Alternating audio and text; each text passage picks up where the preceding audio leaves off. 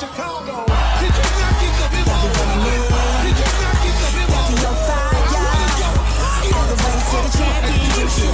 Say Chicago. Did you not get the memo? We're running with Did you not get the memo? Got fire.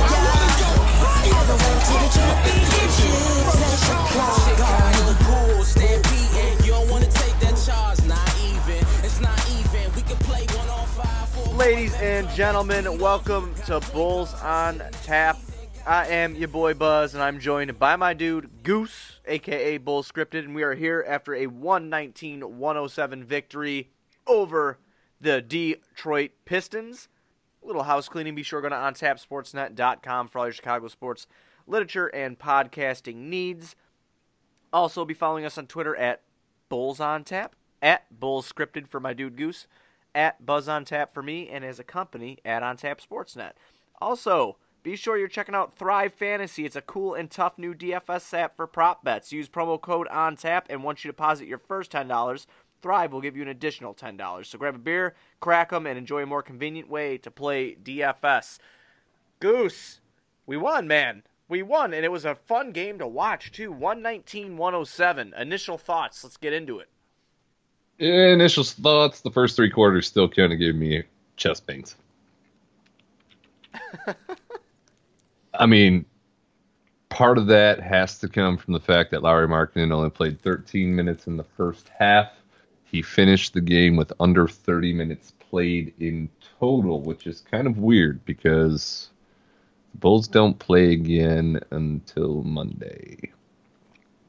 And Then they have a long layoff, don't they? After that, No, yeah, they don't play until Saturday. right? from Monday. So it's definitely not a resting situation.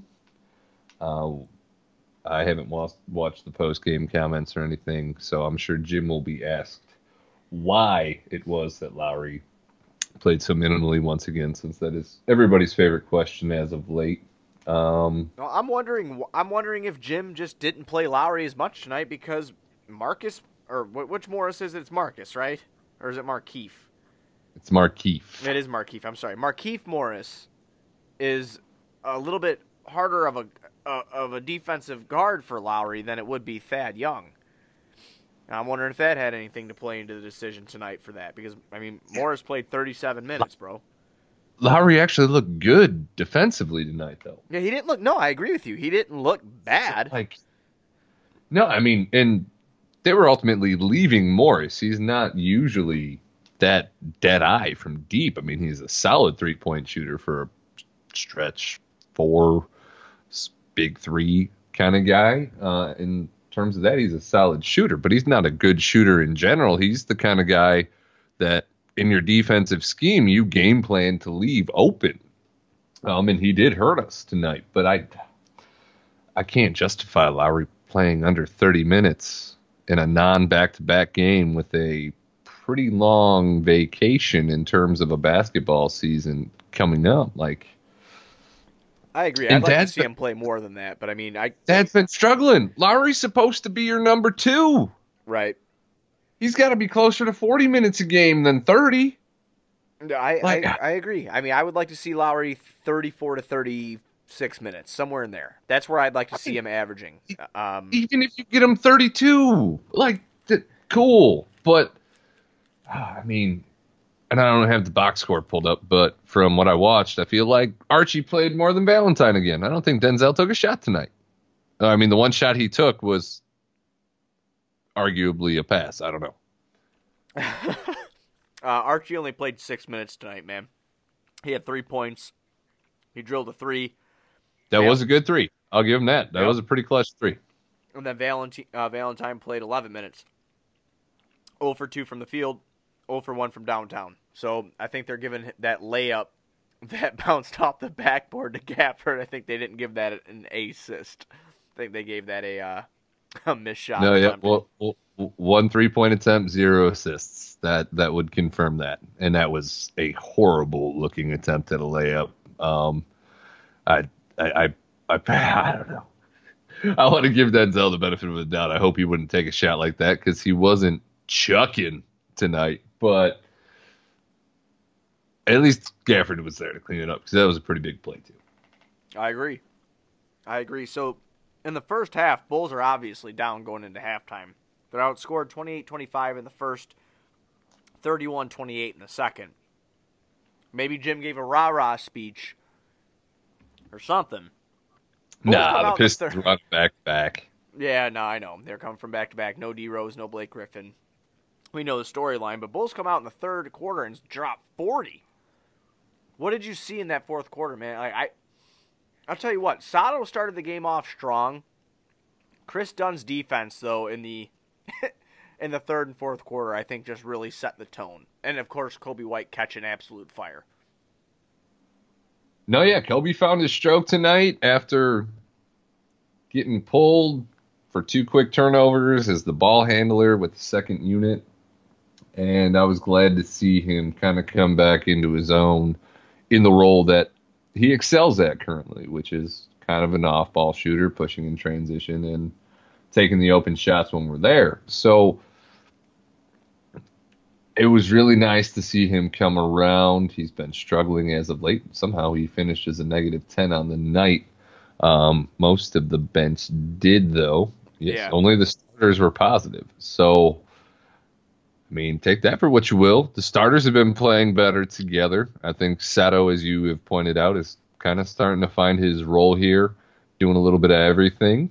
So that's positive. Zach, well, we really got to touch on this because If you're Zach. gonna bring up that he's a closer shit again, dude, I'm done with the podcast. All right, I'm done with it because you down with it? yeah, because everybody knows Zach LaVine isn't a closer. Okay, okay. So he's not. He- he's he- not closer. He, he's not a closer. All right. Well, that's not where I was actually going. Oh, Uh, I, we I was trying. I was trying to lob that one up there for you, man, because I love the. Oh, I love the other no. night when we did it. No. If you think he's not a fucking closer, you're stupid. Uh, point and simple. But uh, what we've seen, at least the last two games, it could be more than that. Um, but it's getting to the point where it's consistently noticeable. Is Zach is starting to make the right plays, despite Yeah. only having five assists to five turnovers tonight, which kind of evens out. He is starting to make the right plays, even in the moments where, in deep down in his heart, he wants to be the hero, and he is learning how to make the right plays, and we're starting to see it more consistently, and that is fucking fantastic. Well, that's something that Stacey King touched on tonight too. They showed the Toronto game on December 9th when Zach, you know, broke baseline. I still say, I, re- I, re- I remember you and I recording right after that game. I still say if he would have tried to get that ball to Gafford uh, where his angle was, that it would have been a turnover. I'm, I'm still sold on that. But regardless, you whatever. Like you know, Stacey was like, "Oh, you should have found Gafford here." They show the shot attempt and they show him miss it, right? And then they go back to the last game that we just played the other night where we won in just emphatic fashion, where Zach found Wendell Carter Jr. in the paint. You know, drove to the paint instead of, you know, instead of um, you know, taking the shot, he dished it off to Wendell for an easy layup. You know, Zach's learning. People forget that Zach is young. People also forget that he hasn't really gotten. I mean, yeah, he's been in the NBA for a minute here, but he had Thibs for a little bit. But Thibs' time in Minnesota was just garbage. And he had Fred Yep. Oh, and, and Boylen. I mean, the guy has. I mean, he's coming into his own as not only a man, but as a as an NBA player. And I- He has not had two consecutive seasons, full seasons, with the same NBA head coach. Right, and that's And a problem. You know, that's that's a real issue for players, and I don't think people talk about that enough. No, they don't. And the fact that he's criticized so heavily about where he is in his progression, considering the fact that he never even had the chance to be a first option until he came back from an ACL injury. He was drafted in the same year as Wiggins. Coming in, he was second fiddle. Shortly after, they got Cat. Soon enough, he was third fiddle. Right. You know, I mean, it. So- I, I just So that changes your timeline. Right. I agree. I agree. And I, I just, you know, and like when I tried throwing that lob up to you today, I mean, look, look when the chips came down to it. Zach hits a big three. Again, you know, just to kind of get the Bulls' offense back into motion. And then he gets fouled and he gets to the line again. I mean, Zach is doing it at the end of games. I mean, his stat line is fantastic tonight. It's just absolutely fantastic. He played a great game. Zach had 33 points on 15 shot attempts. Right. I mean, that's good shit right there. I believe he had five assists as well. Am I wrong or am I correct? Zach had fives just about everywhere Yeah, across the 33, board. 5, and 5. Five assists, five rebounds. Ooh, five turnovers. Ooh. turnovers, five three pointers made, five of seven. Um, so he just had fives all over tonight. Yeah. But it's a very 20. efficient game outside of the turnovers. He was a pl- yeah exactly plus twenty. Um, and like we alluded to, he was making the right plays until the fourth quarter. He was really just kind of you know lurking in the weeds there, waiting for his moment. And when that moment came, he didn't falter. I, agree 100%. I mean, Wendell Carter Jr. did a pretty decent job here tonight as well on uh, Andre Drummond. I, I loved every bit of that. Um, you know, it was really nice to see because I'm not going to lie to you, dude. When we went into the game tonight, I was pretty much, you know, sitting there was talking to one of my buddies. I was like, ah, man, I was like, Wendell's going to fucking fall out of this game. You, you know, because that's what I was thinking. He's going up against Drummond. We know how like Drummond likes to bang in there, fight for offensive rebounds, gets nitty and gritty on the glass. I was thinking it was going to happen, but Wendell contained him real well tonight. And then again, we touched on a little bit, but Satoransky, man, you said like you know he's finding his his footing. I like him in the starting lineup with Kris Dunn, but you know where I like him even more? In that second unit with Coby White, I feel like he gets Coby going. I feel like him and Coby Yep. play well together. I, I need we to look saw up that the at that on practice. We saw that at the practice before preseason. You're absolutely right. We did. I think that was something that we both. Yeah, you noted that they played well in that second unit together, and obviously that's when everybody was healthy. You know what I mean? So like we got to see everything. Obviously we don't have Otto Porter Jr. or Hutch right now, but So, but you bring up a great point. That's going to be a tough decision to make if and when Otto Porter comes back this season, right, or even if Hutch comes back this season. Do you go with Dunn, LaVine, Hutch to kind of you know sandwich Zach with two really good defenders, and let Sato and Coby run that second unit? Sato, Coby, Denzel, Thad, and Gafford. That's that's kind of scary second unit. I agree with you on that. And and see that's the thing. Like I mean, obviously we'll get a little bit more into the game, but we kind of branched off into this. I want to talk about this for a minute because like uh, hypothetically say, okay, we get OPJ back, all right? Say he comes back. I I am honestly, honest to God, I'm having a hard time taking Kris Dunn out of the starting lineup. And you know I've been a Dunn homer forever. Like and I maybe a little bias is coming out. I'm trying not to. I re- I'm really trying to be serious about it. I'm having a hard time taking Dunn out of this lineup because I feel like Kris Dunn has finally accepted who he is as an NBA player. Because if you remember when he got here and those awkward interviews, I mean, me and you would text about this, we would talk about this before Bulls on Tap was even a thing. Like, that interview they all did with Shanowski, where they were like, "Oh yeah, I'm a leader. I'm a leader. I'm a leader." Like LaVine, Markkanen, and, and Dunn said the same shit, and I'm just kind of sitting there at the time watching the TV, like, "Oh god, there's going to be some headbutt in here. Something's not going to gel." And obviously, we saw it not gel last season a little bit. Before bit. you get further, out of those three names that she just named, who do you think is the biggest leader out of those three? Phew. It's no, hard. yeah, I, I, no, I had to touch on that because I felt that was it, it, it's it's hard, but if I have to, when the game is on the line, it's got to go to Zach. no. Zach's, Zach is your go-to guy, but leader, I honestly, I think Kris Dunn is a bigger vocal leader on both ends of the floor than Zach LaVine. You see, I see where I see where you're going with it, and I, I can I guess I can agree with that. But where my point was coming is, I think that here here take this uh, take this into consideration. So here we'll throw it off in that. So yeah, Dunn could probably most likely might be the leader, but I think that he curbed his expectations of what a leader really is. And I think that accepting his role and how he has now is trying to be a facilitate a facilitator and just that dog on defense and then getting it going and making the right decision not only with the ball but with his shot selection. I think that's put him over the edge. And I love him with Zach now. I don't know how you feel. We haven't talked about this yet, but I because remember everybody was saying, well, they can't play together. I mean, I think we both came into this season saying, uh, you might want to leave Dunn on the bench because of this reason. Him and Zach just don't they don't play well together. I ever since Dunn's gotten to the starting lineup since the OPJ injury, yeah, we've had some tough games. Don't get me wrong, but him and Zach play well together, and I think with Dunn accepting his role and being that dog and doing the nitty gritty, I mean, I, I, I can't I can't move him out of the starting lineup. I, I just can't. So no, and you got to take all this into effect. Kris Dunn had the keys to this Bulls car while Zach LaVine was out with the ACL, and to an extent, even when Zach came back, since he was limited in minutes initially, uh, wasn't playing back to backs, was sitting out some games. Kris Dunn was the driving force behind this team. He was the most clutch player on the team, um, probably the best two way player on the team. And then you add in the expectations that have always kind of carried over him of being a top five pick in the NBA draft. He was expected to be a star. Right. So then you have Zach come back, and some of the numbers would have suggested at times that Kris Dunn was a more efficient, effective player to have running your team than Zach LaVine. Right. I can agree with that. I definitely can agree. with So, that.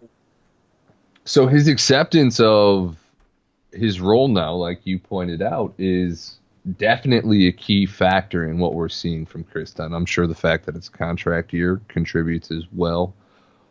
But I think Kris understands his role here, and I I'm not I, I'm half and half on it. I could see where Sato off the bench makes a lot more sense, um, especially when you have Lauri and Zach as your offensive weapons, surrounding them with great defensive guards, wings, and Dunn and Hutch or OPJ if we get him back, which could make or break the season like it has to this point. But um, that might be the way to go. I'm like I said, I'm torn on that one though. it, it- it's hard. Like I said, I mean, you know, like I'm not, like I told you, I'm like not like, oh, Dunn needs to start and this is how it needs to happen. But I'm more along the lines of like, God damn, dude, I'm having a rough time trying to make a decision here, and I just feel like since Dunn's been in the starting lineup, everybody around him's gotten better. I feel, I, I, I feel that way. I know it's two games in a row we've won. I know we've had some rough times besides that, but just the way Dunn plays, it just there's something. And Carter has been the most consistent overall this season. I, I, I agree with you wholeheartedly,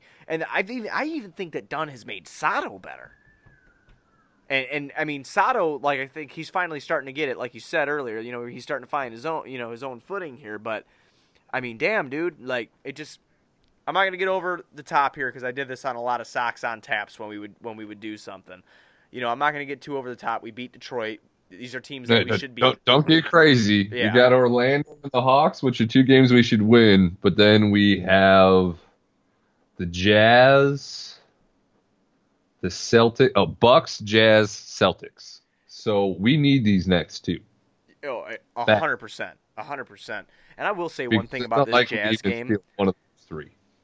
one thing about this Jazz game, uh, I hope we fucking kill them because I just want Zach to eat Donovan Mitchell because I am so sick of everybody saying like. Have you ever looked at their numbers side by side? Oh, I tweeted that out last year. Did you? oh, did you Um, really?